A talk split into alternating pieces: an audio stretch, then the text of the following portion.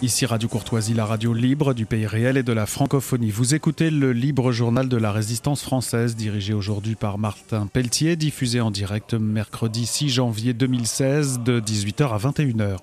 Il est diffusé en différé jeudi 7 dans la nuit de 2h à 5h, dans la matinée de 7h30 à 10h30, puis à la demande sur le site internet de Radio Courtoisie. Ce libre journal est réalisé par Franck. Vous pouvez intervenir au cours de cette émission par téléphone au 01 46 51 00 85, par télécopieur au 01 46 51 21 82 ou par courrier électronique en nous écrivant à courtoisie@radiocourtoisie.fr.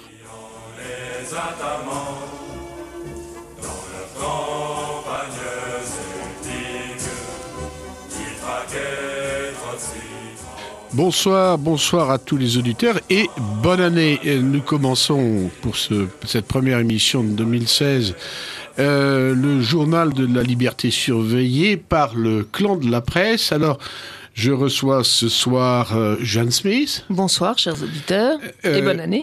Je reçois également Jérôme Bourbon. Bonsoir, et tous mes voeux au nom de toute l'équipe de Rivarol et des Écrits de Paris aux auditeurs de Radio Courtoisie. Merci. Joie, bonheur, santé, le paradis à la fin de vos jours, comme on disait dans l'ancienne France. Merci beaucoup pour eux. Et puis alors, Charlotte Dornelas n'est pas là, elle est en Syrie. Alors, écoutez, j'ai un petit nouveau qui la remplace et qui nous fait la gentillesse et l'honneur de venir. Il s'appelle Henri de Lesquen. Bonsoir Henri. Bonsoir. Alors évidemment, on peut croire que c'est un peu, je dirais, surprenant ce remplacement, mais je ne sais pas si vous avez vu le film des acteurs de Bertrand Blier. Il y a... André Dussolier qui est remplacé au pied levé par Josiane Balasco. Alors, c'est un peu mutatis mutandis, c'est la même. Merci de la comparaison. Voilà, j'apprécie énormément. Ce que nous perdons en féminité, nous le gagnons en virilité. Alors, vous apprendrez, Martin, que dans la presse, on fait l'attaque à la fin. Incoda venenum. Mais vous, c'est dès le début. Mais tout de suite, parce que vous avez en fait, avant qu'on commence à bavasser d'un peu tout, Une nouvelle à nous annoncer, Henri. Et alors, c'est le président de Radio Courtoisie qui va parler un peu. Voilà, alors là, je parle d'abord avec ma casquette de président de Radio Courtoisie. D'abord, je rappelle les deux décès de patrons d'émissions qui viennent d'avoir lieu, malheureusement.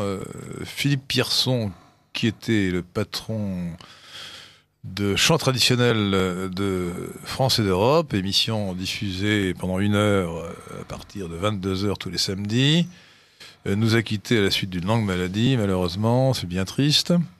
Et il est enterré demain à Paris, à Saint-Nicolas-du-Chardonnet, dans le 5e arrondissement. 10h30. Demain à 10h30. Demain, donc, c'est... aujourd'hui, pour ceux qui nous écouteront demain en rediffusion. Donc, ce sera le 7. Ce sera le 7. Le 7... à 10h30, à Saint-Nicolas-du-Chardonnet. Voilà, et j'y serai pour ma part. Et deuxièmement, François de Sainte-Marie, qui était patron d'émission du mercredi à midi jusqu'en 2012, qui avait démissionné pour raison de santé, vient de nous quitter. Et il sera enterré, lui, vendredi. Vous voyez, malheureusement, deux très mauvaises nouvelles.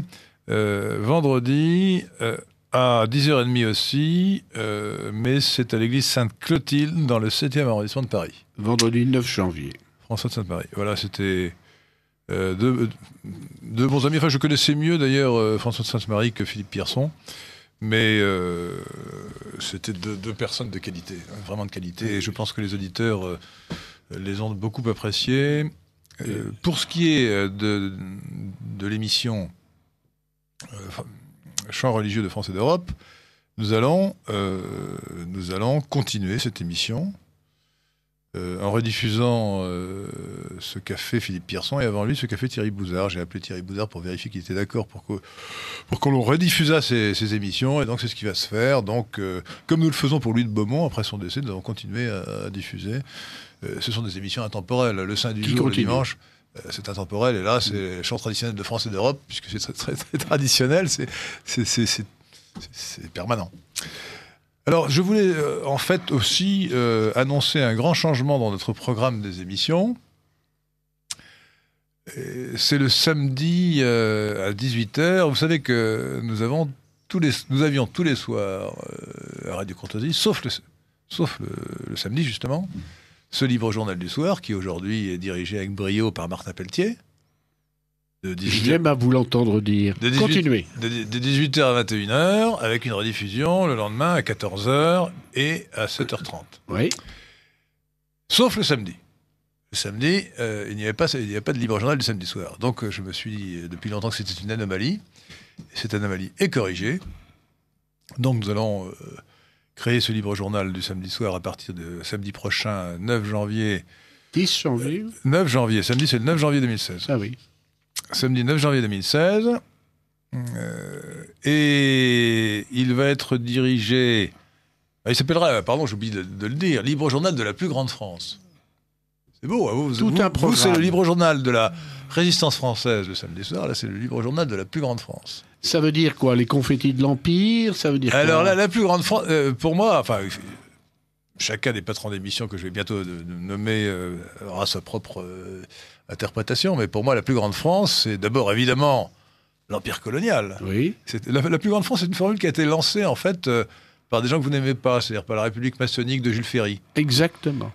Ferry-Tonquin. Oui, Ferry-Tonquin. Tous les souvenirs glorieux de l'Empire colonial français. Oh bah pas tous, hein, quand même. Langson, c'était pas très... Mais, mais c'est aussi, tout simplement, dans mon esprit, bah, la plus grande France à bâtir, à développer, celle de demain. Celle que vous et moi, Jeanne Smith, Jérôme Bourbon et moi...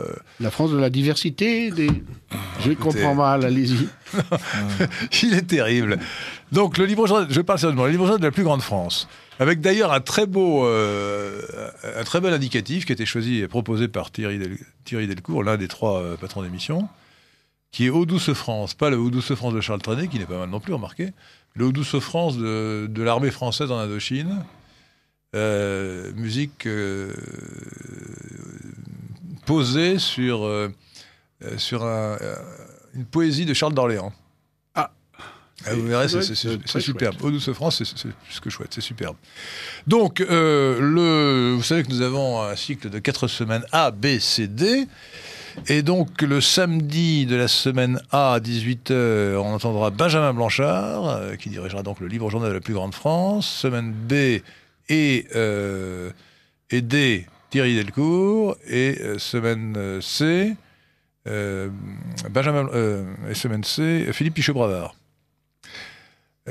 Voilà, qui vont donc se succéder ainsi, sachant que ça a des conséquences importantes, puisque ça veut dire que le lendemain, ça sera diffusé de 7h30 à 10h30. Donc le libre journal de la promesse qui avait lieu à 8h30 disparaît.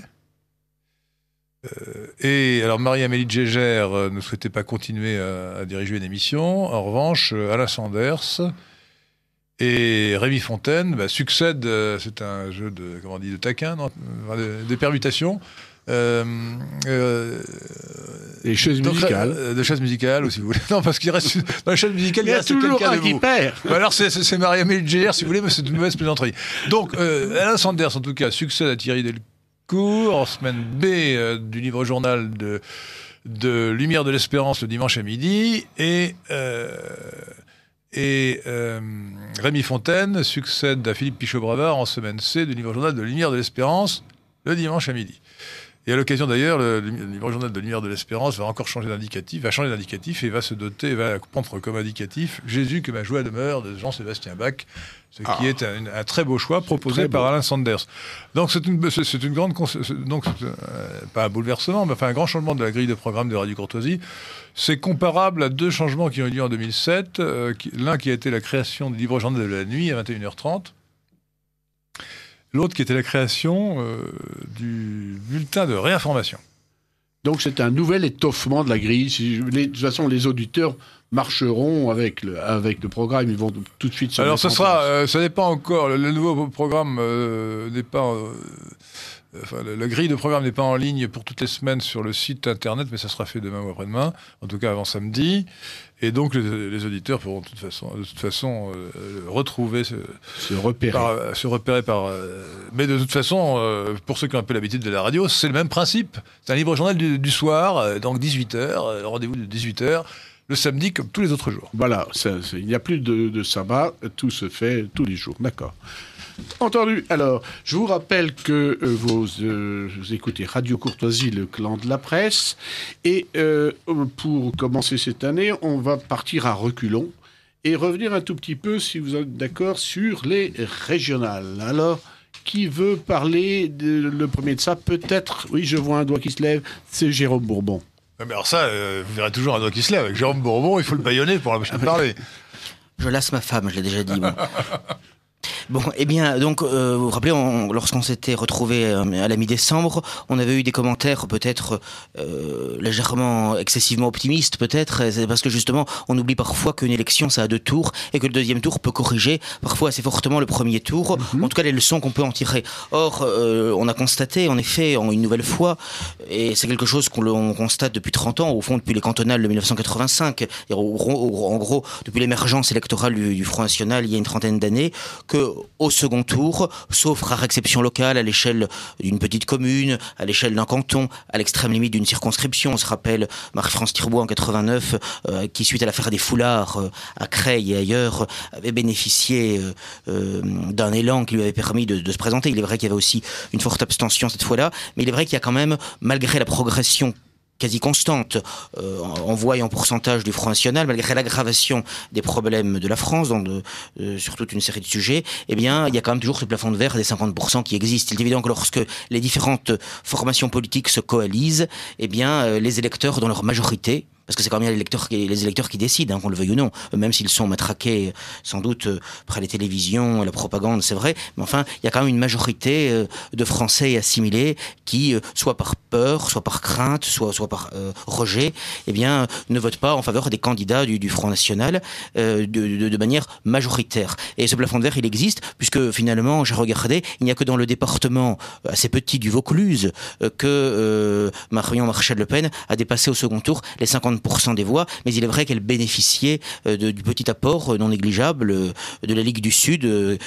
Ses électeurs s'étant, semble-t-il, massivement reportés sur elle. Mais ce plafond de verre, il existe. Et moi, je me rappelle, par exemple, en 88, lorsque Jean-Marie Le Pen, à la présidentielle, avait fait des scores remarquables dans les Bouches-du-Rhône, notamment à Marseille, tous les ténors du Front National de l'époque, j'en termine, tous les ténors du Front National de l'époque s'étaient présentés à Marseille et dans les environs, Stirbois, Maigret, Le Pen, etc. Et ils ont tous échoué au deuxième tour également. Et pourtant, à l'époque, il n'y avait pas des alliances aussi ouvertes entre la droite parlementaire et la gauche que c'est le cas aujourd'hui.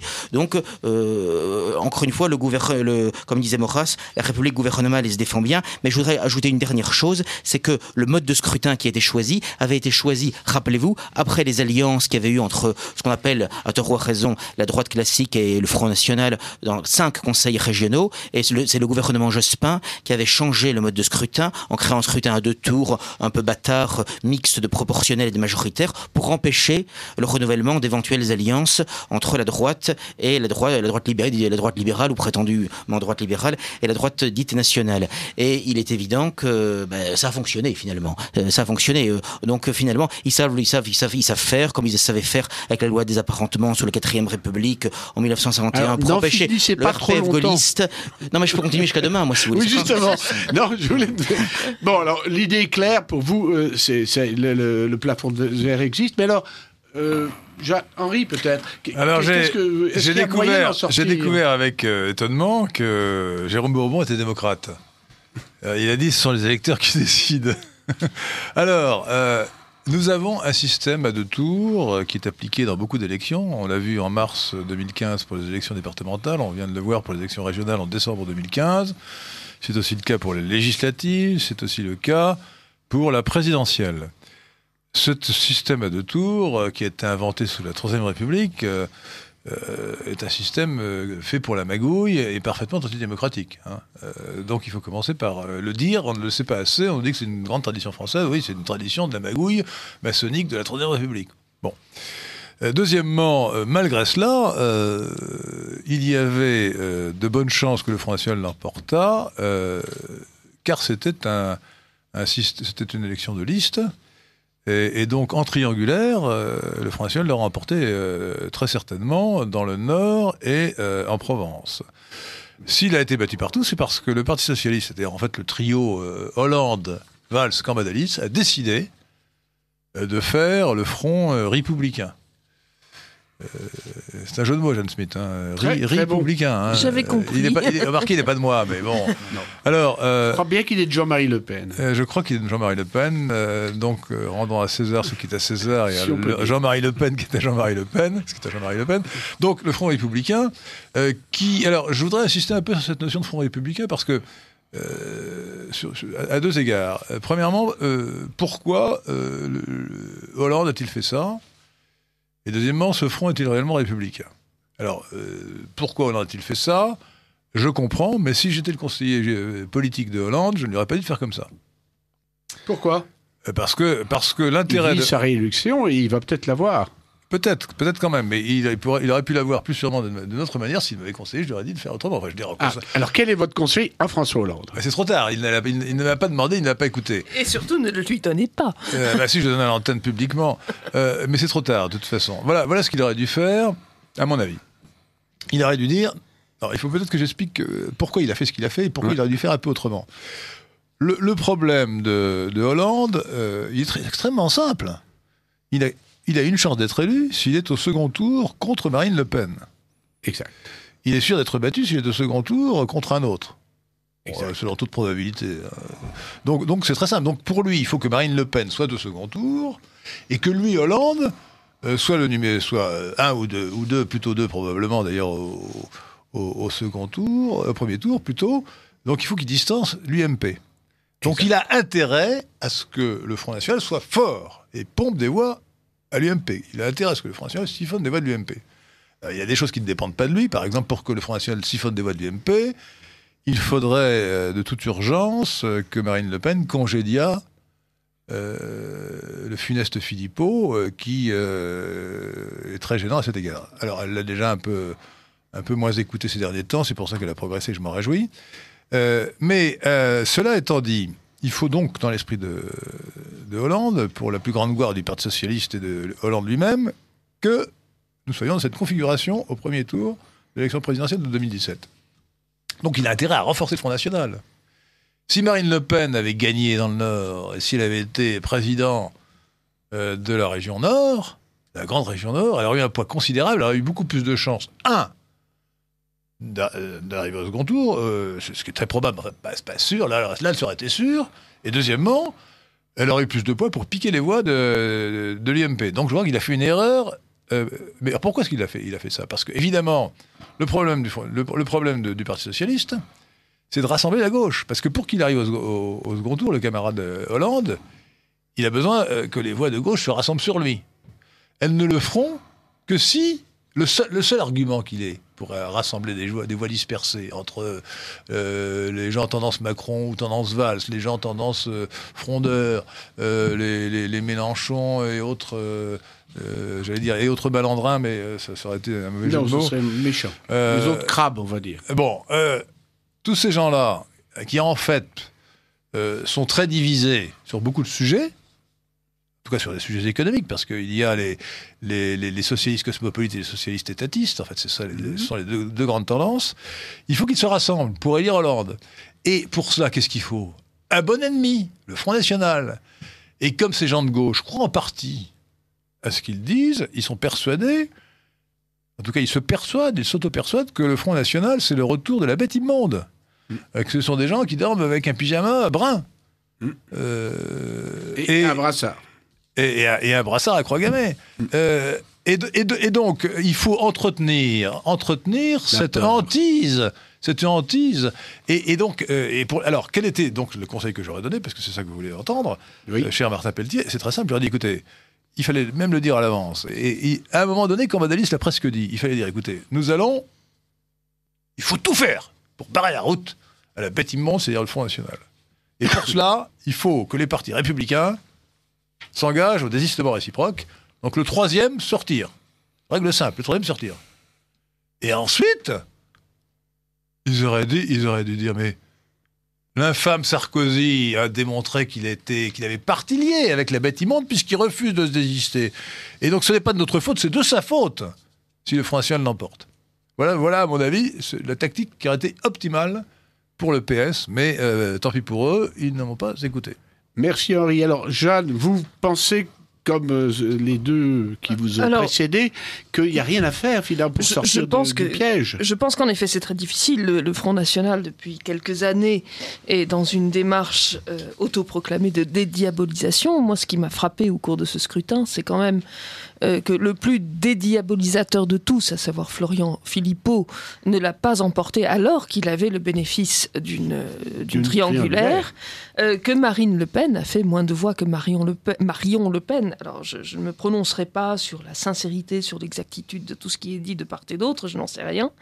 Mais ce qui me frappe, c'est que Marion Le Pen a quand même moins rompu avec certaines valeurs traditionnelles défendues traditionnellement par le Front National et dont on entend aujourd'hui peu parler, à savoir la défense de l'institution familiale, à savoir le respect de la vie. Je pense que Marion Le Pen, là-dessus, a un discours, sinon des votes, hélas, plus net. Or, elle a remporté plus de voix. Donc, je ne pense pas que ce soit ce discours-là qui empêche les gens de voter pour le Front National. Vous pensez que la version originale vaut mieux que la version délayée? Alors, je le pense de toute façon, parce que je l'ai toujours pensé. Je ne suis pas sûre que ce soit la version la plus à même de traverser le plafond de verre. Bon, ça, je ne suis pas prophétesse, mais ce que je constate, c'est qu'il ne suffit pas, ou qu'il n'est peut-être même pas nécessaire de sacrifier ce que l'on pense pour parvenir à un meilleur score. Maintenant, que ce score puisse dépasser les 50%, ça j'en doute beaucoup, hélas. Alors très brièvement, Henri, parce qu'il y a plein de questions. Oui, allez-y. Très brièvement, non, mais Marion Maréchal-Le Pen a le positionnement politique idéal. C'est-à-dire que c'est la droite de l'UMP. Bon, positionnement politique idéal. Du point de vue électoral. Hein, bon. Et ça n'est pas, le Front National original, et ça n'est pas la tendance ni droite ni gauche de Philippot, du funeste Philippot. C'est autre chose. C'est à mon avis, la ligne idéale pour le Front National, si le Front National veut arriver au pouvoir. Marion Maréchal-Le Pen a pompé... Alors, elle a été battue, mais elle a eu des résultats meilleurs que ceux de Marine Le Pen. Et elle a pompé l'électorat d'Estrosi. Elle avait 10 points d'avance sur lui au premier tour. Bon. Et sans le funeste Front républicain, elle aurait évidemment gagné. Donc, et alors, j'ajoute au passage, puisque je vois que vous me regardez avec des yeux méchants, Martin, que le point important, c'est qu'on a bien vu, notamment entre les deux tours, que plus les gens tenaient un discours de droite, plus ils progressaient. Ouais. Et je me suis réjoui, parce que j'avais appelé à voter pour le Front National dans toutes les régions, sauf dans deux. La région Île-de-France, pour des raisons que je peux expliquer, et pour l'Est, pour une raison évidente, c'est parce qu'il ne fallait surtout pas que le funeste Philippot fût élu. Et il a eu un résultat calamiteux, Philippot. Calamiteux. Et je m'en suis réjoui. Et c'est la preuve que sa stratégie est débile.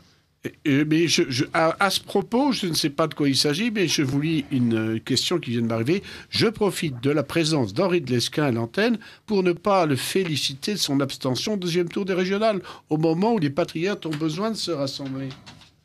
Qu'est-ce que vous répondez à ça ? Sur quoi se rassemble-t-on ? C'est peut-être ça. Alors, il se trouve que j'habite à Versailles, dans le département des Yvelines, et que donc je votais dans la région Île-de-France. Et j'ai dit ma position publiquement, j'ai dit voter pour le Front National aux deux tours des élections régionales, sauf dans deux régions, l'Est à cause de Philippot, et la droite, et la deuxième région, dans l'Île-de-France, celle où j'étais, donc je me suis abstenu au second tour, à cause d'Aurélien Legrand. Aurélien Legrand, c'est un trotskiste non repenti, qui était le directeur de campagne de Vallon de Saint-Just, et qui a fait une campagne...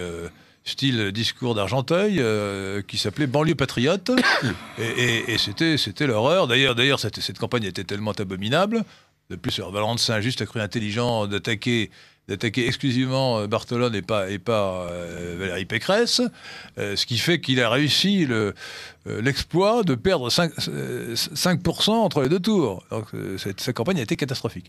Et voilà. Bon, voilà, la sérénité dans l'incompétence et la médiocrité, la fatuité de Valérie Saint-Just m'a toujours stupéfié. Bon, mais pour... Faut pas dire de mal des amis. Mais c'est pas un ami. Moi, quand je l'ai eu en procès face à moi, bon, bref, passons. Moi aussi, c'est pour ça que j'ai dit ça. Bref. C'est vrai, ouais. Oui, il était mon avocat, il a plaidé contre moi une autre fois. Ah, c'est contraire à la déontologie. Oui, mais il est très fort pour ça. Bon. Ah non, non, ça c'est contraire à la déontologie. Alors, en tout cas, le crime n'a pas payé, si j'ose dire, parce que le parricide, quand même assez odieux, auquel on a assisté tout au long de l'année 2015 et qui explique en grande partie les problèmes de santé de Jean-Marie Le Pen, eh bien, finalement, ça n'a pas payé parce que quoi qu'elle dise, quoi qu'elle fasse, Jean-Marie Le Pen ne pourra pas s'enlever cette tunique de Nessus. D'abord, Marine Le Pen ou Jean-Marie Le Pen. Marine Le Pen pourra enlever cette tunique de Nessus. Elle sera à vie la fille de Jean-Marie Le Pen. Et même si elle change, comme il en est question, le nom du Front National, c'est une illusion de croire que ça suffira à la dédiaboliser. Absolument. Alors une dernière question de politique intérieure, tout de même, s'il n'y a pas de moyen de briser le plafond de verre, est-ce qu'il y a moyen de trouver une recomposition des droites avec je ne sais qui. Et à ce propos, il y a une question d'auditeur. Que pensez-vous de la posture actuelle de Philippe de Villiers, vraiment sincère ou encore en préparation d'un énième torpillage d'une candidature FN au présidentiel? Jeanne, vous avez une idée? Ou alors un de ces deux volontaires permanents? Je ne sonde ni les reins ni les cœurs. Je pense que Philippe de Villiers a prouvé par ses livres qu'il se plaçait un petit peu au-dessus du lot, mais je ne suis pas du tout sûre qu'il ait envie de rentrer dans cette bataille. Je n'ai jamais pensé qu'il servait à siphonner des voix. Ça me paraît un discours très, très électoraliste, très partisan. Et j'aimerais pour ma part voir quelqu'un qui se présente réellement sur ce qu'il pense et qui représente véritablement un courant de pensée qui n'est plus représenté. Sinon, peut-être par Marion Maréchal-Le Pen prenant sa liberté et sa force. En politique, que le meilleur gagne. Donc on ne pouvait pas reprocher à Philippe de Villiers de se présenter. On pouvait lui reprocher éventuellement d'appeler à voter au second tour pour un candidat qui était cosmopolite en réalité. Ça peut-être, et je crains qu'il ne l'ait fait. Oui. Jérôme. Oui, mais le problème aussi, c'est qu'il est évident que les positions sociétales de l'actuel Front National ouvrent un espace, sinon un boulevard, en tout cas ou un espace à une droite comme celle de Philippe de Villiers, puisqu'aussi bien, il est évident qu'on n'a plus là affaire aux mêmes positions que le programme classique traditionnel du Front National. Et sûr qu'avec Philippot et son entourage, Sébastien Chenu, qui avait quand même une position très importante, je crois qu'il était tête de liste dans un des départements de la liste régionale que dirigeait Le Pen. Qui était Sébastien Chenu, cofondateur de Guélib. Il paraît qu'on enseigne aux journalistes de dire toujours... c'est même vrai, Radio Courtoisie, mais les auditeurs sont excellents. Victor Hugo, grand poète français. Bon. C'est exact. Donc Sébastien Chenu, il est moins connu que Victor Hugo. Alors Sébastien Chenu, c'est pas vrai. Aujourd'hui, il est beaucoup plus connu. Bon. Cofondateur de Guélib. Alors, elle a préféré Sébastien Chenu au vieil homme Chenu. C'est bon, s'agissant. Ah, c'est excellent celle-là.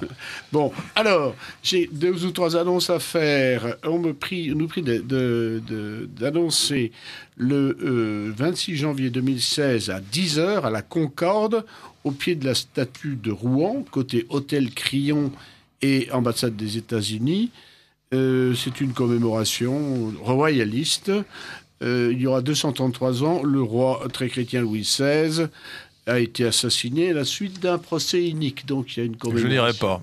Louis XVI est le premier responsable de la Révolution. Écoutez, Henri, il n'y a pas de question là-dessus. Pardon. Touche pas à mon roi. Bon, alors, le vendredi 22 janvier 2016 à 20h30, le général Henri Pinard-Legris, président de l'ASSAF, l'association, et non pas les saucissons, de soutien à l'armée française, donne une conférence débat à 20h30, rue Bergère au numéro 9, dans le 9e, état actuel et perspective de l'armée française. Pour s'inscrire, téléphonez au 06 20 35 55 48. S'inscrire au 06 20 35 55 48. Et participation apportée au buffet, apporter des boissons. Si vous me permettez une impertinence, Martin, oui, ça m'inquiète quand même énormément quand on crée une association de soutien à l'armée qui est quand même censée avoir un certain nombre d'armes, y compris l'arme nucléaire. Non, c'est une boutade. L'ASSAF est une très bonne association. Sans aucun doute. Mais le général Pinard-Legris est remarquable. Oui, mais quand on a besoin de soutenir l'armée, c'est qu'il y a un véritable problème de société. Un débat intéressant, c'est que c'est vrai que beaucoup d'institutions en France qui sont vitales, n'ont plus un soutien spontané dans une large partie du public. Il faudrait créer une association de soutien à l'Église catholique, je me demande si c'est pas bien nécessaire. Même ça, ce serait de la même absurdité, mais vraiment... Je vous signale à Martin Peltier que j'ai reçu par Twitter un message qui concerne cette émission. Puis-je le lire? Oui. Oui, allez-y. Un auditeur de Radio Courtoisie. Pour que François Hollande se qualifie au premier tour, il faut que Christiane Taubira ne se présente pas, car elle pèserait beaucoup. Pèserait vachement.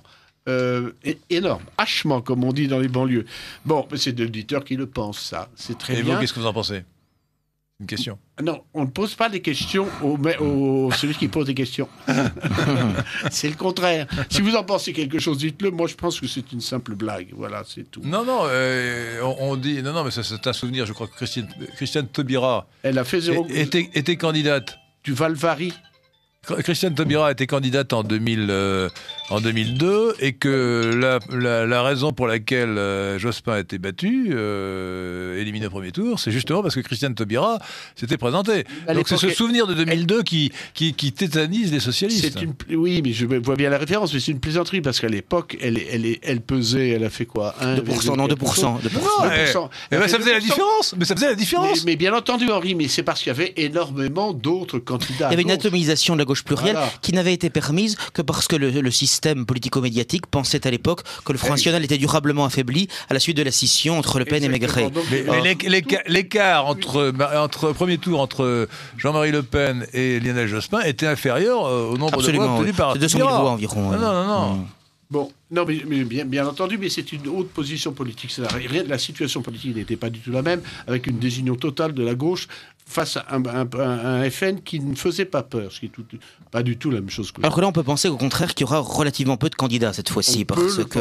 Du moins, c'est ce qui... Et d'ailleurs, il y a des projets de loi pour durcir les conditions d'accès... la candidature à la présidentielle, et on voit très bien que tant la gauche que la droite de l'établissement souhaitent se regrouper pour, en effet, être en finale de l'élection reine de la Ve République. Je dirais que, par certains côtés, le Front National se retrouve un peu dans la situation qui était celle du Parti communiste à sa grande époque, si j'ose dire, lorsqu'il est arrivé jusqu'à 28% des voix, mais où il était quand même complètement isolé, malgré le soutien d'un syndicat puissant, la CGT, malgré l'appui d'intellectuels nombreux, mais finalement, l'accès au pouvoir lui était interdit. Et on peut penser, à vue humaine en tout cas, pour les mois et les années qui viennent, que c'est ce qui peut se passer pour le Front National, sauf une catastrophe générale. Mais enfin, on a vu que même des attentats aussi spectaculaires que ceux qu'on a connus au mois de novembre n'ont pas suffi pour permettre au Front National de n'emporter qu'une seule région, de même qu'au départemental, quelques mois plus tôt, les attentats ayant visé Charlie Hebdo et d'autres lieux n'avaient pas suffi à permettre au Front National d'emporter un seul département. Au contraire, ils ont favorisé la cote de popularité de François Hollande. Absolument. Alors qu'il y a un an, on pouvait penser qu'il n'avait aucune chance à la présidentielle, et qu'on pouvait même penser qu'il ne se représenterait pas tellement il ferait un score catastrophique, et les choses ont changé. Il est certain que les grandes catastrophes profitent généralement à l'exécutif, alors que l'exécutif est le principal responsable de ces phénomènes. Voilà, c'est la raison pour laquelle moi j'avoue ne pas être démocrate, parce que quand on voit la France se liquéfier de plus en plus et que nous sommes impuissants face à ces phénomènes, il y a quelque chose de vertigineux. Oui, mais la France s'est liquéfiée du XVIIIe siècle, ça aboutit à la Révolution, et que je sache, elle n'était pas en démocratie, elle était en monarchie. Alors il est quand même bizarre que cette question qui est vieille, c'est-à-dire les régionales, et qui est petite, parce que c'est de la politique politicienne, passionne d'ailleurs d'abord ici, et ensuite j'ai une foultitude de, pas de questions, mais de comment dirais-je, de constatations ou d'opinions. Alors on ne va pas les lire tous, il y a juste une question, une véritable question qui a été posée là.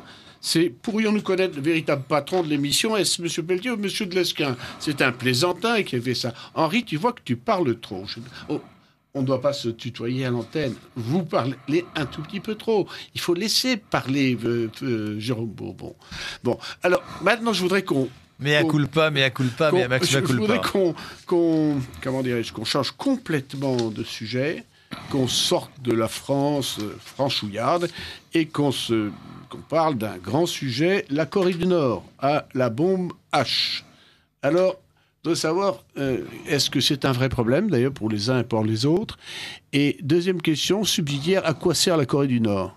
Voilà, est-ce que quelqu'un est intéressé par la politique internationale? Apparemment pas du tout. Ah, alors, si. Quand même. Ah. Quand même. Alors, allez-y, Jeanne. Une voix féminine. Une voix féminine. La Corée du Nord apparaît dans le monde comme l'exception communiste qu'elle n'est pas, puisque au fond, elle n'a pas de si mauvaises relations avec la Chine et qu'il reste quand même d'autres pays avec des logiques de fonctionnement communistes. La Corée du Nord a des velléités agressives fortement affirmées avec cette petite bombe H dont Kim Il-jung a vraiment adoré la sonorité, dit-il. Il a aimé ce petit tremblement. Ça a été un petit tremblement de terre de 5,1 quand même. A fait une démonstration de force. Je crois que dans la mesure où c'est un potentat, un autocrate et quelqu'un de passablement fou, si l'on peut en juger d'après l'état de son peuple et de son pays, je pense qu'effectivement, oui, c'est inquiétant. Est-ce que ce pays de la Corée du Nord a une utilité? Oui, sans aucun doute, comme repoussoir, mais un repoussoir qui cache beaucoup de pays qui pose bien d'autres problèmes, mais peut-être du même ordre, justement, de la permanence du communisme dans un certain nombre de pays. Vous parlez de repoussoir. Est-ce que vous pensez, par exemple, que le nationaliste fou qui est là-bas, parce qu'il n'est pas décrit seulement comme un communiste, mais comme un nationaliste fou, est là pour donner la morale de l'histoire? Tout nationalisme est dangereux? C'est bien possible, c'est bien possible. Là, je n'ai pas de jugement particulier à ce sujet, mais ce qui me frappe quand même, c'est que c'est bien utile d'avoir un pays qui est bien pire que tous les autres, du moins en apparence. Je ne dis pas que ça n'est pas un des pires, comprenez-moi bien. Oui, mais je pense qu'il y en a d'autres. Ça peut être une vérité qui est simplement scénarisée. Voilà. Henri. Cher Martin Peltier, d'abord, vous reconnaîtrez que je lève le doigt. C'est bien. Demander la permission de parler. Maintenant, comme, oui. Comme en classe. Ah non, mais avant aussi. Oh non. Allez. Alors, la Corée du Nord, c'est un sujet très intéressant. D'abord, moi, je m'interroge sur la nature du régime, parce que c'est censé être un régime communiste. Il a été créé comme cela. Or, son idéologie officielle est assez curieuse, parce que organiser une dynastie. Le communisme, c'est la révolution. Et la révolution, elle s'est faite contre les rois. 1917, c'est la réplique en plus gros de 1789. Bon. Organiser une dynastie de Kim, alors on me dirait que tous les Coréens s'appellent Kim, mais là c'est quand même une vraie dynastie de Kim, et je sais qu'ils ont un nom officiel en coréen que je ne retiens pas parce que je parle mal coréen, pour désigner leur doctrine officielle, leur philosophie officielle. Je crois que je vais me documenter sur le sujet parce que j'aimerais bien savoir si quelqu'un peut nous expliquer comment fonctionne ce régime. C'est déjà un régime étrange. Hein. Officiellement, enfin, il est à la fois communiste avec une idéologie qui ne l'est pas. Bon, comment fait-il pour tenir ce régime qui est complètement baroque, enfin, fou dans son principe? Deuxièmement, alors je tiens à rassurer les auditeurs de Radio Courtoisie, la Corée du Nord, c'est très loin de la France. Très loin. C'est-à-dire que nous sommes peu concernés par les risques de la Corée du Nord. En revanche, si j'étais chinois, russe orientale du côté de Vladivostok, ou bien japonais. Ou coréen du Sud, a fortiori. Ou même américain. Ou américain, oui, ou même vietnamien. Oui. Est-ce que justement, Henri, ça me gênerait beaucoup plus. Oui, le risque que ça pète là-bas est quand même très grand, parce que les Chinois et les Japonais se chicornent, les Chinois et les Vietnamiens se sous-cornent, et au milieu de tout ça, vous avez un pays qui semble pas très, comme vous le dites, pas très contrôlable, quoi.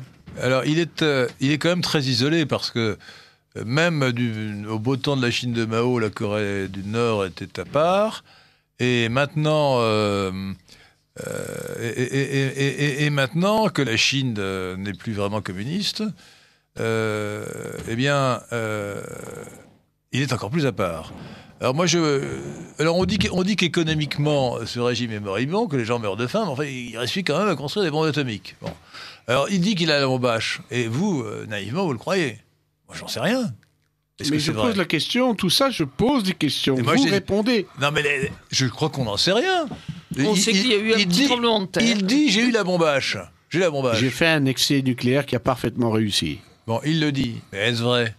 Est-ce que vous croyez qu'un Coréen communiste tendance Kim Il-sung dit forcément la vérité?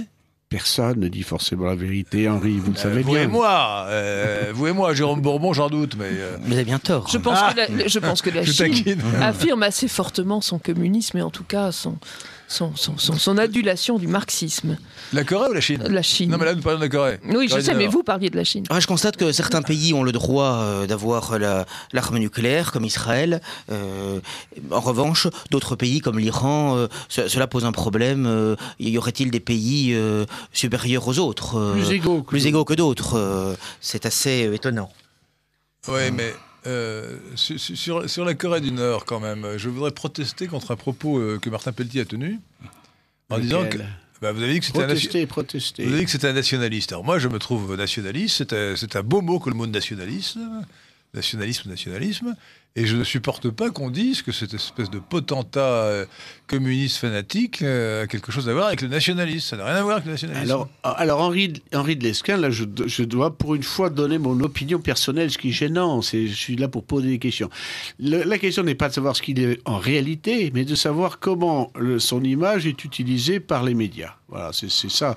Je crois qu'il y a toujours une fable derrière la propagande. On arrive à donner une image. Et tout ça dans la construction, justement la destruction des nations, puisque si vous êtes comme Kim, vous, Henri de Lesquen, c'est que vous êtes déjà un peu dangereux et fou. C'est ça. Je ne suis pas comme Kim. Mais on va vous le dire. Mais bien sûr.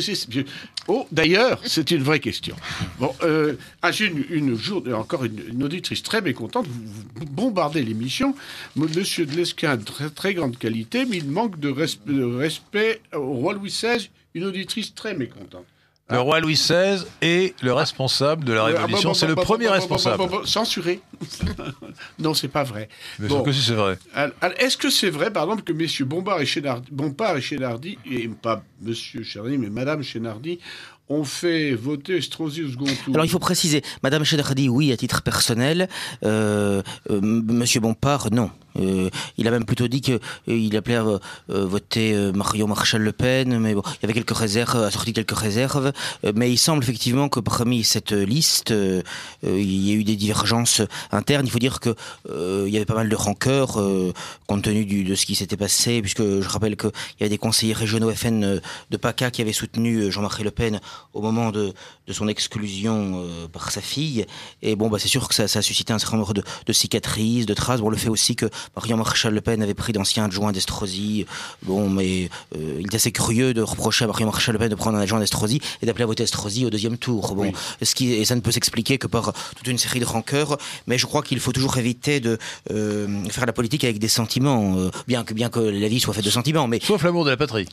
L'amour de la patrie, évidemment. Et de la civilisation. De la civilisation, l'amour de la religion, l'amour de sa femme, surtout si elle est belle, gentille et fidèle. Bon, elle a plus de mérite à aimer sa femme si elle n'est pas belle. Vous avez raison. Bon écoutez, mais là, les gamins, là, on revient à la politique. Ça n'est même pas sûr, elle peut être plus gentille. Allez, alors je lis une nouvelle question d'auditeur. Puisqu'on est certain, ça c'est une question qui est très importante, c'est la vieille rengaine du vote utile.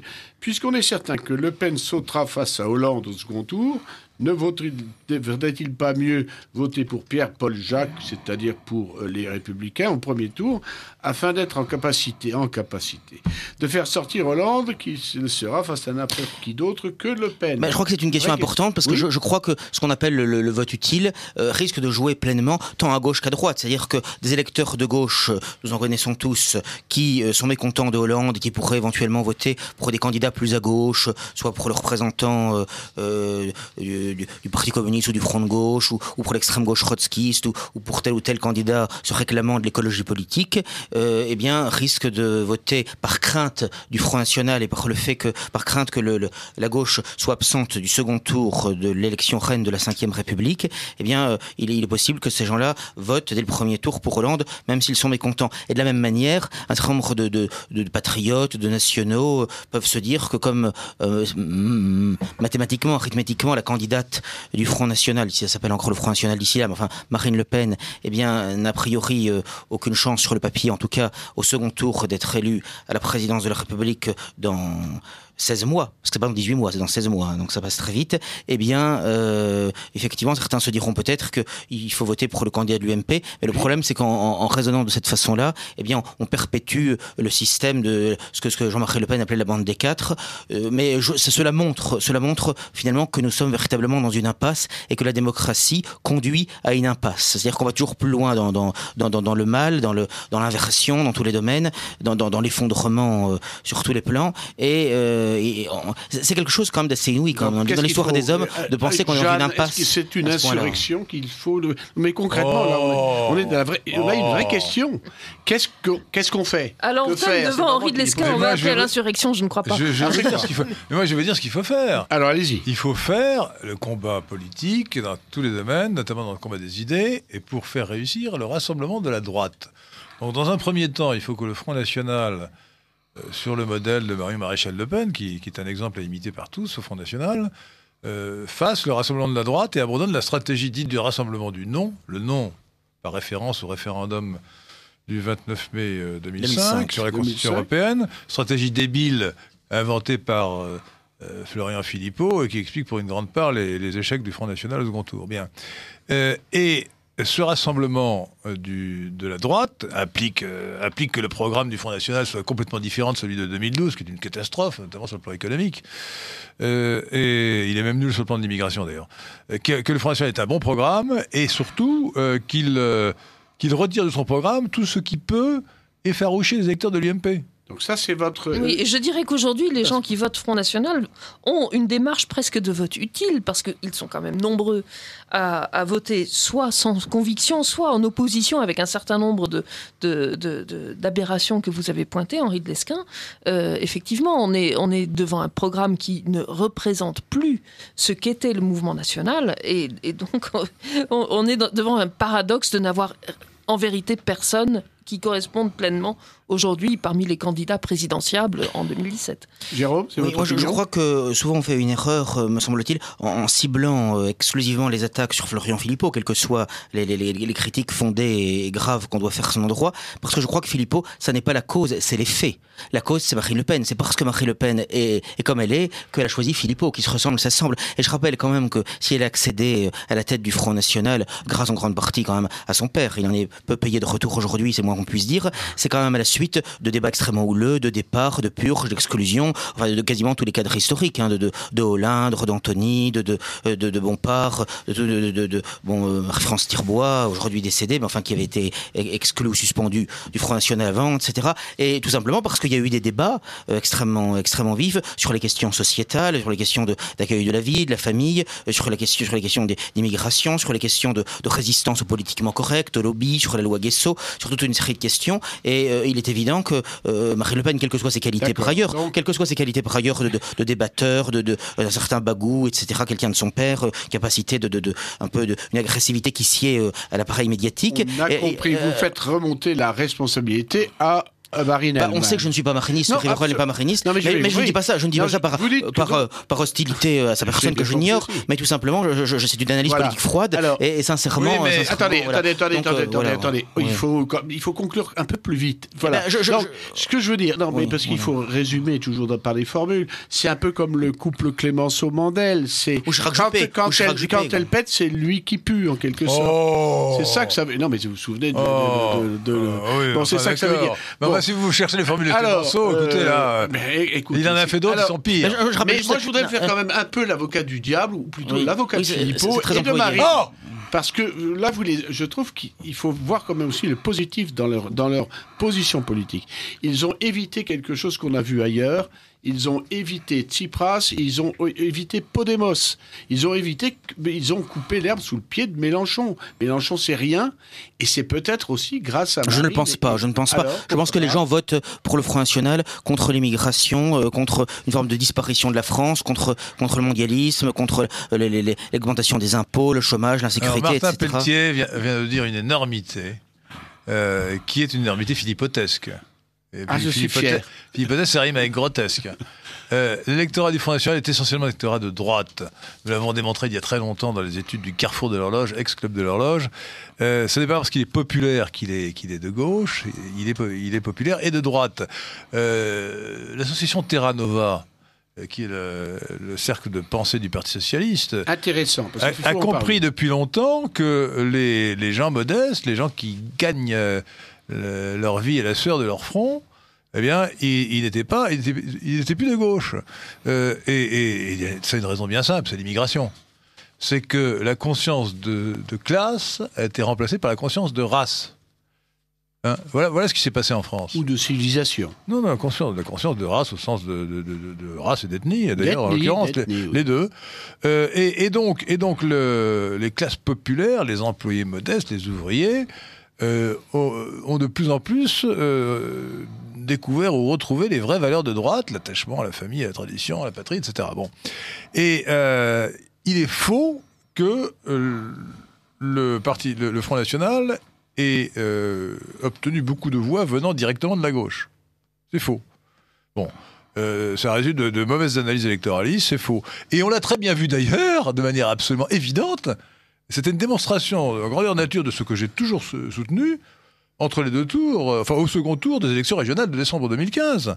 Si le Front National avait été un parti qui piquait des voix aussi bien à gauche qu'à droite, bien là où le Parti socialiste s'est retiré, on aurait dû voir une répartition des voix des gens qui avaient voté sur le PS au premier tour entre les deux. Et on a bien vu que le Front National n'a absolument pas...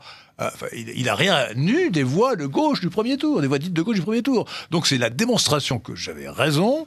Les voix du Front National, pour l'essentiel, ne peuvent venir que de l'UMP. Si vous ajoutez à ça une considération qui est non moins évidente, mais qui apparemment a longtemps échappé à Marine Le Pen et qui a toujours échappé à Florian Philippot, c'est que pour gagner au second tour, le Front National, il faut qu'il soit en face d'un candidat socialiste, PS, alors qu'il perd toujours quand il est en face d'un candidat UMP. Donc ça montre bien que dans des élections à deux tours, le Front National doit tout faire pour piquer les voix de l'UMP et surtout pour ne pas en piquer le Parti Socialiste. Il faut bien comprendre qu'à gauche, il y a un véritable fanatisme révolutionnaire et c'est vrai qu'il y a une part de sincérité. Il n'y a pas seulement de la tactique dans le Front Républicain, bien sûr, qu'il y a une dimension tactique, stratégique, mais il y a aussi une vraie sincérité parce que ces gens-là sont des fanatiques, mais je dirais que c'est leur force parce qu'ils ont une conviction et bien souvent la droite ou même les droites souvent en manque. Et ça, je pense que c'est un mot extrêmement puissant. L'antifascisme, même frelaté, il est certain que c'est un puissant moteur. L'histoire l'a montré et on l'a vu entre les deux tours des scrutins où la hausse de participation a considérablement avantagé les candidats qui étaient opposés au Front National. Donc cette stratégie de diabolisation, elle continue à fonctionner incontestablement.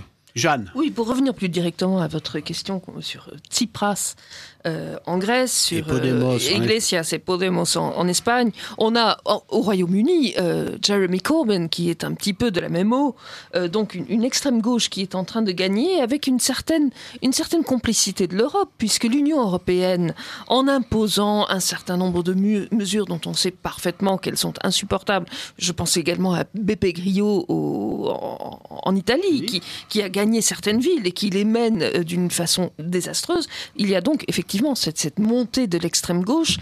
Cela dit, quand je constate que le Front National est extrêmement laïciste et propose un certain nombre, sinon toutes, un certain nombre de mesures d'extrême gauche, je me dis qu'il y a quand même une certaine lointaine parenté. J'insiste sur lointaine, mais il y en a une. C'est-à-dire qu'il y a un mouvement anti-européen qui est prise en compte, j'allais dire presque par les forces politiques qui gouvernent et qui permettent d'avancer sur un socialisme rampant ou un socialisme clairement affirmé à droite et à gauche. Vous voyez ça comme une politique de gribouille un peu. Alors on me dit, messieurs, vous manquez de courage, pourquoi refusez-vous d'inviter Marion Florian ce soir dans votre émission?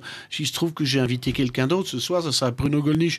Mais bien sûr que s'ils veulent venir, je les inviterai dans une autre émission. Voilà, et je vous rappelle qu'on est sur Radio Courtoisie, le clan de la presse. Ce soir, Henri de Lesquen, Jérôme Bourbon et Jeanne Smith. Et on va passer à une autre question, qui est une question grave, bien qu'elle soit d'une certaine manière anecdotique. C'est ce qu'on a appelé la vague d'agressions sexuelles pour la nuit de la Saint-Sylvestre en Allemagne. Vous savez qu'à Cologne,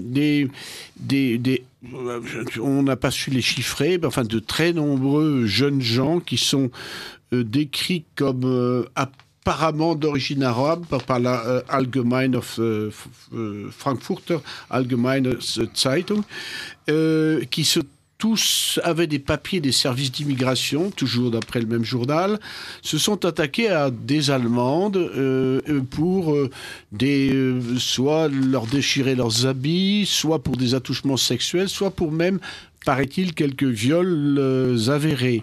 Il y aurait... d'après des informations qu'on avait tout à l'heure, au moins 100 plaintes. Et il y en aura peut-être plus. Donc, il s'agirait quand même d'une question systématique. Alors, bien entendu, une autre presse, on dit que beaucoup de ces jeunes gens étaient ivres. Alors, la bonne solution peut-être d'interdire l'alcool, je ne sais pas. Ou alors, est-ce que c'est un Henri pense toujours ce que je parle sérieusement. Ou est-ce que ça a une signification vraiment politique et sociologique, quoi. Est-ce que par exemple, vous savez que certains théologiens musulmans assurent que le viol est souvent la conséquence d'une tenue insupportable de la femme. Est-ce qu'on serait en présence de ça? Une punition, finalement, de toutes ces fêtardes allemandes qui étaient trop court vêtues et qui se fêtaient dans la rue. Alors, je crois qu'il faut redonner un petit peu l'allure de cet événement, c'est-à-dire un millier d'hommes jeunes rassemblés sur cette place de Cologne. Alors, ayant vécu en Turquie, je vois très bien ce que ça peut donner. Dans les rues, on voyait relativement peu de femmes et beaucoup d'hommes jeunes, moustachus, forts et qui... moustachus. Ah oui, forcément, en Turquie. Et qui avaient toute leur place sur le trottoir, tandis que les femmes descendaient. Bon... devant cette place de la Gare à Cologne, il y a donc un rassemblement qu'il faut bien qualifier d'ethnique, dont on a dit qu'il était essentiellement composé d'Africains et de proches orientaux, qui fêtaient la Nouvelle An. Alors, on avait renoncé à tirer des feux d'artifice pour que ces réfugiés ne soient pas remis devant des bruits leur rappelant la guerre qu'ils fuyaient. Si, c'est vrai. Et alors, eux, ils avaient des pétards qu'ils ont balancés un peu partout, et ils étaient manifestement très excités. Et les femmes allemandes qui ont été agressées, alors pour beaucoup d'entre elles, volées, c'est-à-dire qu'on leur piquait leur portable et autres effets personnels, ont été agressées entre 1h et 4h du matin. Donc, en effet, il y a peut-être eu de la part de ces musulmans une espèce de mépris du style de vie allemand. Occidental, de la manière de fêter le Nouvel An qui n'est absolument pas immoral. Après tout, pourquoi est-ce que dans un pays paisible, on ne pourrait pas être dehors seule en tant que femme à cette heure-là? Et beaucoup d'entre elles, d'ailleurs, acte de guerre n'étaient pas seules. Oui, beaucoup. On raconte pas mal d'anecdotes. On raconte beaucoup. Vous exagérez. Pourquoi ce serait une exagération? Non, je ne pense pas. Première remarque. Non. Lorsqu'on voit les photos des immigrés illégaux, des migrants envahisseurs, qu'on appelle maintenant réfugiés, mais qui sont des migrants envahisseurs, on voit que ce sont presque tous des hommes jeunes. Sexe masculin, âge... oui, mais avec un grand mépris de la dissolution des mœurs, ça c'est clair. Bon, ces hommes jeunes, lorsqu'ils viennent du Proche-Orient, on a envie de dire, mais écoutez, vous quittez votre patrie, alors vous devriez être en âge de prendre les armes pour défendre votre patrie. Alors, dans le camp que vous avez choisi, peut-être. Bon, mais non, ils préfèrent venir chez nous. Bon, deuxièmement... Non, mais bien entendu, c'est bien ça le problème. C'était une guerre idéologique contre l'Occident, au lieu d'une défense de leur patrie. On est bien d'accord. Excusez-moi de venir, Martin Peltier a des considérations terre à terre et quasiment physiologiques. Ce sont des hommes jeunes, qui ont l'air en bonne santé, pas affamés. Et donc, ces hommes jeunes, comment dire, ils ont des pulsions, ou des besoins, si vous préférez. Oui. Je vous vois venir. Et ils sont venus sans femme. Libidineux. Ils sont venus sans femme, et ils sont libidineux. Et ils voient des jolies Allemandes, enfin des jolies, elles ne sont pas toujours jolies, enfin des Allemandes... court vêtu, eh bien, il se précipite dessus comme sur le fruit défendu. Bon. Oui, mais voilà. seulement, il n'y a pas eu que ça. Non. Il y a eu, apparemment, il y a eu un, peut-être deux, j'ai vu un viol, un certain nombre d'attouchements, des mains aux fesses, pardon, et puis beaucoup de vols. C'est-à-dire qu'il y a eu une espèce de mouvement, beaucoup de vols, il y a eu une espèce de mouvement généralisé d'attaque. Je vais encore me faire plus mal voir par Martin Peltier, mais moi, je vais prononcer une expression horrible. Mais ces jeunes Allemandes là, qui étaient là au milieu des réfugiés... C'est elles qui sont coupables. Attendez, non mais... Elles allaient à la gare. Non, non, est-ce qu'elles allaient à la gare à 2h du matin? Ah oui, absolument. Écoutez, c'était la Saint-Sylvestre. Elles rentraient chez elles. Elles prenaient le train. Alors, et plusieurs d'entre elles étaient accompagnées. Alors elles étaient innocentes. Mais oui, bon, mais ça c'est une vraie question. C'est-à-dire que le mensonge des médias est tel qu'elles ne s'imaginaient pas qu'il pourrait y avoir danger. Et c'est exactement ça. Je suis d'accord avec vous. Ça c'est la vraie question. Il y a eu des viols de ce type. Parce que j'ai lu, excusez-moi, mais j'ai lu qu'une militante des mouvements tiers-mondistes d'aide aux immigrés envahisseurs avait été violée. Bon, en Italie, je crois. Et ça s'est arrivé en Suède également. Eh bien, là, je dis, excusez-moi, mais je le dis, c'est très méchant, mais c'est pas méchant, c'est juste. C'est vrai. Justice immanente. Oui, mais c'est justice immanente. C'est très, très violent. Ces gens-là, l'enfer est pavé de bonnes intentions. Il est possible que ces militants soient pleins de bonnes intentions. Ce sont des gens qui organisent la destruction de leur société, de leur nation et de leur civilisation. Donc, ce sont des criminels du point de vue moral. Oui, mais le criminel d'une autre manière aux filles. Le criminel des criminels, c'est Madame Angela Merkel, oui. à qui j'ai attribué le prix Diogène du cosmopolitisme pour 2015. Très bien pour elle. Cela dit, hélas, dans l'histoire, ce n'est pas la première fois que des jeunes femmes allemandes sont violées, parce que je rappelle quand même qu'à la fin de la Deuxième Guerre mondiale, les Russes, c'est pas seulement les Russes, enfin les Alliés en général, s'en sont donnés à cœur joie, si j'ose dire. C'était bien pire, là. C'était 1 million, oui, 2 millions, c'était bien pire dans la dimension. Mais il est vrai que l'Allemagne est vraiment le peuple martyr de l'Europe au XXe siècle. Hein. Ça, on ne le dit pas assez. Et ce qui est grave, ce que vous dites, c'est très important, Jérôme Bourbon, mais ce qui est absolument invraisemblable, c'est que Madame Merkel, qui appartient au peuple allemand, lequel a été... certes l'auteur de certains crimes, mais qui a été victime, qui a perdu la guerre et qui a été à cause de cela victime de crimes épouvantables, à commencer par les bombardements américains, à Dresde et ailleurs. Absolument. Se fait repentance et se bat la coulpe encore 70 ans après que Madame Merkel a appelé à ouvrir les frontières sans aucune limite à l'immigration, en disant qu'il ne fallait pas retomber dans les errements, dans les horreurs du passé. Donc Madame Merkel est vraiment criminelle sur le plan politique. Je pense qu'il y a davantage. Je pense qu'elle est intéressée du point de vue économique dans un pays qui, hélas, est en état de suicide démographique. Voilà. Sait-on assez que beaucoup de jeunes Allemands se font stériliser, ils ne veulent pas avoir d'enfants parce qu'ils pensent que leurs aïeux étaient d'abominables criminels et qu'il faut en quelque sorte interrompre cette race maudite, en quelque sorte, selon eux. Ça a quelque chose quand même d'effrayant. Voilà à quoi amener ce bourrage de crâne depuis 70 ans, selon la jurisprudence de Nuremberg. Très bien, tout cela est très vrai, et surtout, la figure de Madame Merkel est certainement une figure à la fois d'imbécile, parce que je crois que pour elle, l'argument économique est très fort, hein, et à la fois de criminel, parce que... Mais là, il paraît que ça crie quand même pas mal à la CSU quand il voit les résultats. Cette histoire va peut-être réveiller l'Allemagne. Elle est très contestée. Elle est vraiment très contestée. Et vous aurez peut-être bientôt satisfaction, Henri. Peut-être que ça va bouger en Allemagne. Madame Merkel, je veux dire, elle réussit presque à faire paraître Sarkozy, l'infâme Sarkozy et l'abominable Hollande comme des gens modérés et sympathiques. Je ne sais pas par rapport à elle. Non, c'est vraiment... Tout de suite l'excès. Je ne sais pas s'il y aura un réveil de l'Allemagne, parce que ça fait quand même un siècle qu'on calomnie cette nation, parce que même déjà pendant la guerre de 14, on faisait croire que les Allemands coupaient les mains des petits-enfants, coupaient les seins des femmes. C'est la propagande de guerre. La propagande de guerre, c'est normal. Non, mais on l'a beaucoup cru, et je dois dire que depuis 100 ans qu'on ne cesse pas de les agonir d'injures. C'était quand même nos ennemis, hein, nous sommes français. Remarquez, moi qui suis de nationalité néerlandaise, je sais que mon père et ma mère ont extrêmement mal vécu l'occupation aux Pays-Bas.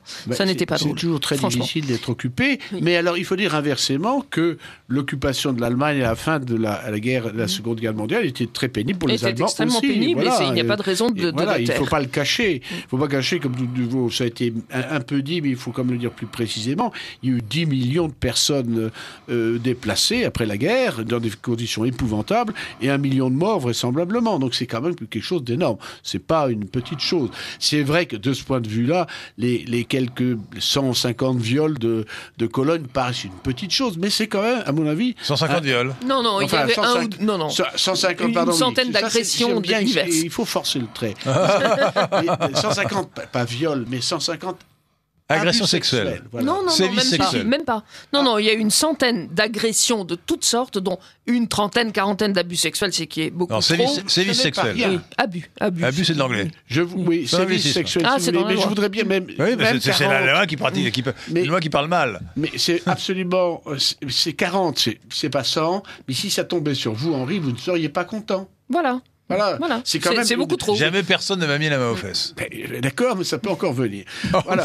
Alors, j'ai fait une bêtise. On voit que l'immigration n'est pas une chance pour l'Allemagne. Voilà, elle n'est pas non plus une chance pour la France, ni pour la Corse. J'ai commis une erreur tout à l'heure, et à propos, évidemment, et tout le monde l'aura rectifié chez les auditeurs, j'ai parlé du 26 janvier, parce que le papier était écrit 26 janvier, mais la commémoration de l'assassinat de Louis XVI, c'est le 21 janvier, place de la Concorde, et non pas le 26. C'est évident. Je vous rappelle que vous écoutez Radio Courtoisie.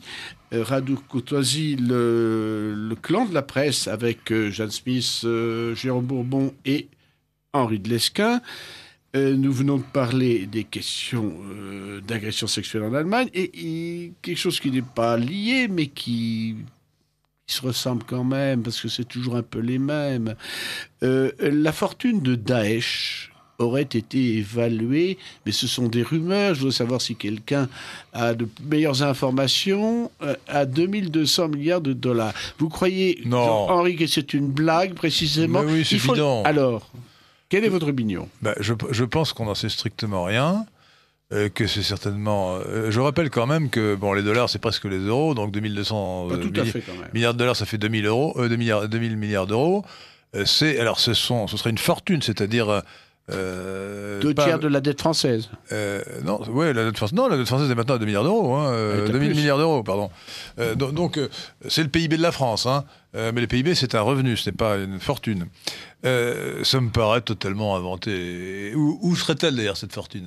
Excusez-moi, mais l'argent, il faut le placer quelque part. Alors, je veux bien que le Daesh, c'est-à-dire l'État islamique, place son argent en Arabie Saoudite, mais ça m'étonnerait, parce que depuis que le camarade Abou Bakr el-Baghdadi a décidé qu'il était le calife, et donc il avait droit d'exercer l'autorité sur les lieux saints de Médine et de la Mecque, je pense que l'État islamique est mal vu en Arabie Saoudite. Donc, ça me paraît totalement inventé. Ce qui est vrai, et ça c'est plus intéressant, c'est que l'État islamique tire son revenu notamment du pétrole. Bon. Et le pétrole, pour tirer son revenu du pétrole, il faut d'abord le produire, ensuite le transporter. Alors on le produit dans des usines, parce que c'est du pétrole qui ne le raffine pas. Des puits de pétrole, et ensuite on le transporte en camion. Bon. Les Américains, qui bombardent théoriquement l'État islamique depuis un an, pouvaient facilement détruire les puits de pétrole et les camions. Un camion-citerne, c'est vachement repérable. Bon. Oui, mais ils le font pas. Ils ne l'ont pas fait. Ce sont les Russes qui ont commencé à le faire il y a un mois. Les Américains ne l'ont jamais fait. Conclusion, les Américains ne voulaient pas terrasser l'État islamique. Les Américains ont bombardé quand il fallait... l'État islamique pour permettre aux Kurdes, à leurs amis kurdes, de prendre des villes importantes, Sinjar, Kobané, mais si les Américains avaient vraiment voulu éliminer l'État islamique, ils auraient atteint l'État islamique au portefeuille, l'argent étant, comme vous le savez, Martin Peltier, le nerf de la guerre, ils auraient donc bombardé les puits de pétrole et au minimum les camions-citernes. J'ai lu quelque part un journaliste qui disait ils ne l'ont pas fait parce que les camions-citernes étaient conduits par des civils et c'était par... alors là, c'est une grosse rigolade. Les Américains épargnant les civils, il faudra demander ça aux habitants d'Hiroshima. Alors, je veux dire, c'est vraiment un comique suprême. Vous avez raison, on peut aller beaucoup plus loin. D'ailleurs, si les Américains n'avaient pas voulu que Daesh existe, ils l'auraient coincé dans l'œuf. Le Daesh est une création du désordre américain. Savez-vous pourquoi ? Alors, vous aimez le dire. Mais pour une raison très simple, c'est qu'en fait, ça va dans les intérêts d'Israël. Et ça n'est peut-être pas la seule raison, mais c'est pourquoi ça va dans les intérêts d'Israël ? J'ai eu l'explication dans 2 articles, l'un qui sont parus en 2011, dès 2011, l'un qui était d'Alexandre Adler dans le Figaro, et l'autre qui était d'un certain Richard Pipes, que j'ai lu sur Internet, je ne sais pas où il a été publié d'abord, sont deux juifs, l'un américain, l'autre français, l'un français, l'autre américain, si vous préférez, qui sont en fait très pro-israéliens, ce sont des agents d'influence d'Israël. Ils expliquaient l'un et l'autre, à propos de la guerre de Syrie qui venait d'éclater. D'abord, ils pensaient à l'époque que le régime syrien allait s'effondrer rapidement. Mais ils disaient, l'intérêt de l'Occident, j'ai traduit l'intérêt d'Israël, c'est que ça dure le plus longtemps possible. Parce que si vous êtes, Netanyahou, monsieur Martin Peltier... Ouais, ça me plaît. Vous gouvernez l'État d'Israël, qu'est-ce que vous voulez ? Vous êtes entouré de pays musulmans. Mais vous savez qu'au Proche-Orient, il y a des sunnites et des chiites. Puis que depuis la bataille de Safine en 657, les chiites et les sunnites passent leur temps à se taper sur la figure.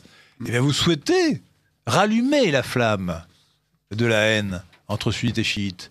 Et de ce point de vue-là, vous allez soutenir l'État islamique contre Al-Qaïda, parce qu'Al-Qaïda a une autre stratégie. Vous savez que l'État islamique est une scission d'Al-Qaïda qui s'est faite justement sur ce terrain, parce qu'Al-Qaïda considère que l'ennemi principal, c'est l'Occident, et que les chiites, qui sont peut-être des apostats, ne sont pas des ennemis principaux, et alors que l'État islamique, lui... attaque d'abord les chiites. Quand on nous dit que l'État islamique tue beaucoup plus de musulmans que de chrétiens, c'est la stricte vérité. Hein. Ils tuent essentiellement des chiites. Et nous sommes d'accord. Mais si on voit les choses sur un laps de temps plus court, on a depuis... c'est-à-dire les 50 dernières années, il y a 30 ans, les pires, c'était les chiites. Aujourd'hui, il y a une très forte... je veux dire, propagande anti-sunnite. J'ai toujours été pro-chiite pour ma part. Mais non, mais je dis simplement la façon. Savez-vous pourquoi ? Non, je ne sais pas pourquoi. La question n'est pas là. La question est de savoir, de se demander pourquoi, dans les années 70 jusqu'à 2000, on faisait beaucoup de propagande anti-chiite, et maintenant, en Occident. Et maintenant, on fait de la propagande anti-sunnite. C'est l'intérêt de ces questions, c'est des questions de propagande. Sur le fond, on sait très bien que les deux valent ce qu'ils valent. Bon, alors, on me propose des sujets à débattre ce soir. Et un qui concerne Jeanne Smith. Est-ce que vous pourriez évoquer les déboires judiciaires de M. Zemmour sur les propos publiés dans le Corriere della Sera? Est-ce que ça vous branche? Ah non, ça ne... Hélas, ça me brancherait beaucoup, mais hélas, je ne l'ai pas suivi. Je préfère donc laisser la main. Ah, vous laissez la main. Et, Jérôme, ils sont... Bon, Henri, c'est la dernière fois que tu viens ici, hein, parce que ça, tu fiches le... Est-ce que vous avez quelque chose à dire sur Zemmour? Je crois de mémoire qu'il a été condamné à 3 000 euros d'amende. Exactement ça.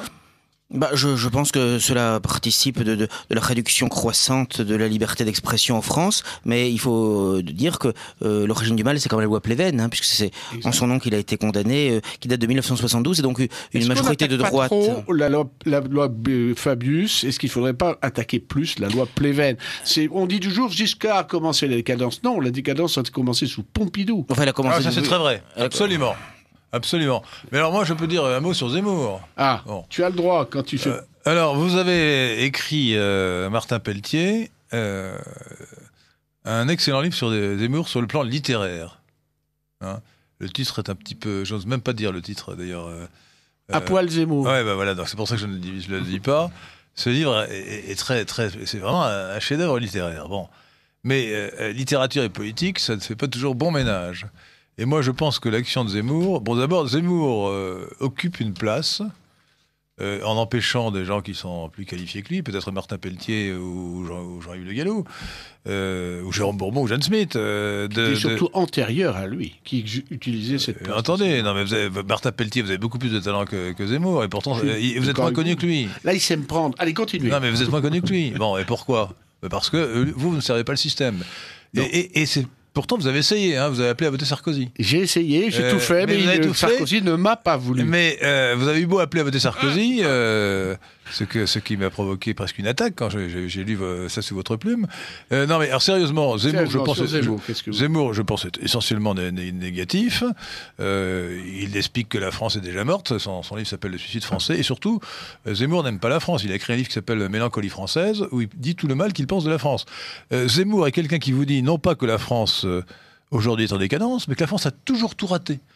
C'est quelqu'un... On le présente comme... Les gens sont tellement naïfs qu'ils le prennent pour un patriote français, pour quelqu'un qui aime la France, alors qu'il explique dans ce livre, qu'il a signé, je ne dis pas qu'il l'a écrit, mais enfin il l'a assumé, que la France a toujours tout raté. Ce qui est une stupidité offensante à l'égard de la grandeur de la France. Enfin, la France est un pays immense, et je pense que quand on veut être un Français, on doit s'incliner avec vénération, modestie, humilité devant la grandeur de ceux qui nous ont précédés. Voilà ce que j'ai envie de dire.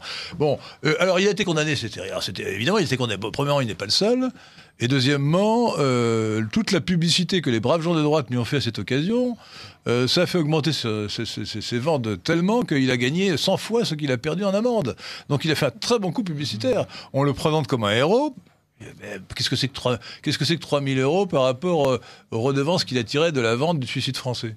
Voyons, grâce notamment à la publicité que Rivarol lui a faite.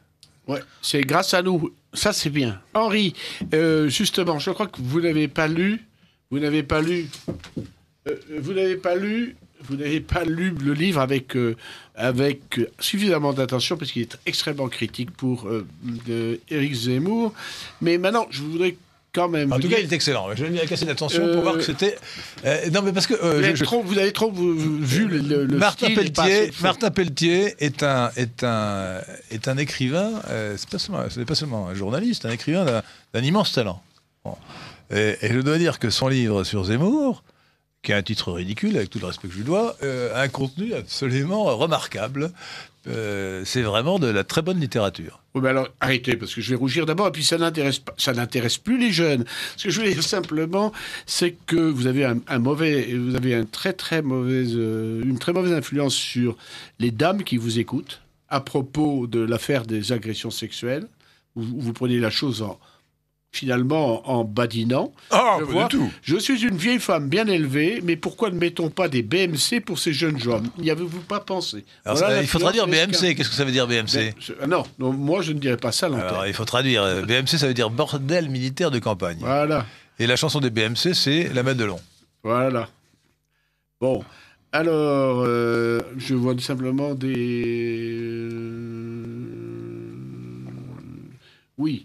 C'est bien ce que je pensais tout à l'heure, quand je disais que ça faisait une partie de la dette de la France, 2 000 milliards d'euros, ça fait plus de 3 ans que ce chiffre a été publié, et je doute fort qu'il soit juste, mais plutôt bien plus élevé, d'après notre 2 000 milliards, oui, c'est... À mon avis, tout dépend des critères qu'on adopte. Oui, bien sûr. Mais enfin, c'est pas... Enfin, si, c'est très important, mais... Voilà, je sais simplement que Sarkozy l'a augmenté de 600, de 600 milliards, mais que ça n'a pas ralenti sous le camarade François Hollande. Non, certainement pas. Mais là, on sent vraiment qu'il y a une offensive, pour rester la politique intérieure, on sent qu'il y a une offensive pro-Juppé quand même en ce moment. Hein, parce que moi, j'avoue que j'ai beaucoup de mal à croire à ces sondages mirobolants, comme quoi il y aurait une envie populaire d'Alain Juppé. Vous voulez encore faire passer Sarkozy? Mais c'est incroyable. Non, pas du tout. Jérôme Bourbon. Non, mais a-t-on le droit... Vous appelez à voter Sarkozy une fois de plus? Non, absolument pas. Mais a-t-on le droit de critiquer Juppé? Juppé, c'est quand même... je crois que Jean-Marie Le Pen disait que Chirac c'était Jospin en pire. J'ai envie de dire que Juppé c'est Hollande en pire, quoi, parce que je pense vous voulez, mais voilà. C'est pas Sarkozy en pire. C'est Sarkozy en mieux. Non, c'est pas en mieux du tout. En mieux, je ne pense pas. Ah non. C'est pour ça que je vous demandais tout à l'heure que faire. On est actuellement dans un piège total. On ne voit pas. C'est ça la démocratie. Bienvenue en démocratie. Alors, je dois encore faire une petite annonce. Dimanche 10 janvier, c'est donc ce dimanche, 2016 à 15h, dans l'église Sainte-Odile à Paris, 17e, on annonce un concert de la charité au profit de l'association Fraternité en Irak, Andéol Chartier. Donc, il y aura du grégorien, de la Renaissance, baroque, classique, romantique, Palestrina, Lassus Händel, César Franck. Voilà, tout ça, c'est donc le dimanche 10 janvier 2016 à 15h en église Sainte-Odile à Paris. Alors, justement, à propos des migrants dont vous venez de parler, Henri, il y a le président tchèque qui a fait une déclaration fracassante, imputant le mouvement qui est en train de se... manifesté et qui a jeté 1 million de migrants, puisque de prétendus réfugiés sur l'Europe, et impute la responsabilité de ce mouvement à tout simplement aux frères musulmans. Il prétend le savoir de deux sources. Or, ce monsieur est quand même quelqu'un de sérieux. Il dirige la Tchécoslovaquie, la Tchéquie. Il a été de nombreuses années Premier ministre. On sait aussi que c'est un sioniste fervent. Qu'est-ce qu'il y a derrière cette déclaration? C'est du sérieux, c'est pas du sérieux? C'est une façon d'envenimer les choses ou pas? J'aimerais avoir l'opinion des journalistes spécialisés. Personne. Si on était dans la poche des frères musulmans, on en saurait peut-être un peu plus. Ce qui est clair, c'est qu'il y a de longue date dans les pays musulmans du Proche-Orient une volonté à l'égard de l'Europe et que finalement c'est une excellente occasion, même s'ils ne l'ont pas organisée, et qu'il n'y a pas à douter, à mon avis, que cela soit en effet mis à profit. Lorsque nous étions en Turquie dans les années 80, nous avions au consulat des Pays-Bas un interprète turc, à qui ma mère disait très gentiment en prenant le thé, mais vous avez une sœur, un beau-frère aux Pays-Bas, ça doit être difficile pour eux de vivre dans ce pays froid, alors que vous avez cette magnifique Turquie où il fait bon. Vous n'y sont pas chez eux, ça doit quand même être compliqué. Et il lui répondait, mais madame, aux Pays-Bas, c'est nous qui avons les enfants. Donc c'était un type tout à fait agréable, mais qui disait les choses comme il les pensait. Et je pense que réellement, il peut y avoir de la part de certains musulmans une vraie volonté de s'installer et de récupérer ce qu'ils considèrent comme étant à eux depuis fort longtemps. C'est donc en quelque sorte la prophétie de Boumedienne qui se réalise. Je pense que ça, de manière opportuniste, il n'y a pas de raison de l'écarter d'emblée. Henri de Lesquen veut dire quelque chose là-dessus. Alors les frères musulmans, c'est une organisation bien déterminée, créée en Égypte. Oui.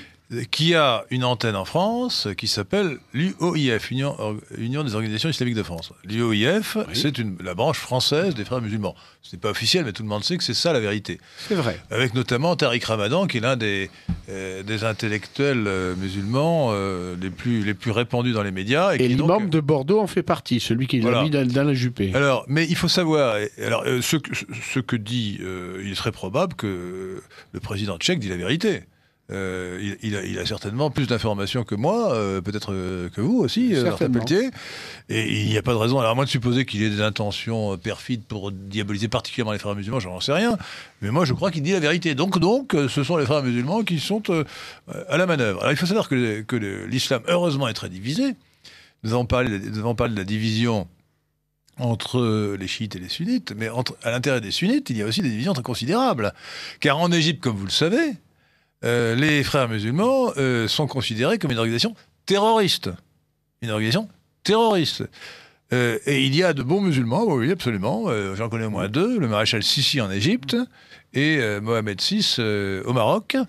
Ce sont des gens raisonnables. Je ne dis pas qu'il faut se convertir à l'islam, mais je dis qu'il y a des musulmans qui sont, avec qui on peut s'entendre et d'autres avec qui on ne peut pas s'entendre.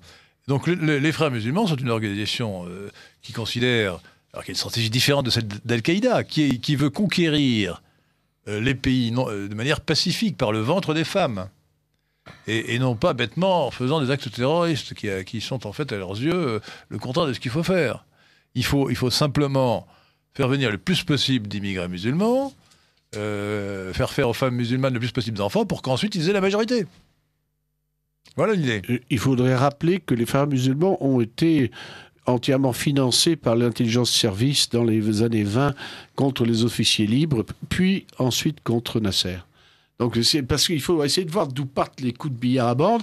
Il est clair aussi que les États-Unis ont favorisé l'installation de l'islam en Europe, notamment au moment de la guerre de Yougoslavie. N'oubliez pas Martin Peltier, c'est que dans le monde sunnite, il y avait une division entre le Qatar qui soutenait les frères musulmans, qui les soutient peut-être encore, et puis de l'autre côté l'Arabie Saoudite et puis ses vassaux, comme les Émirats Arabes Unis et les Émirats Arabes Unis essentiellement, et le Koweït, qui eux étaient très hostiles aux frères musulmans.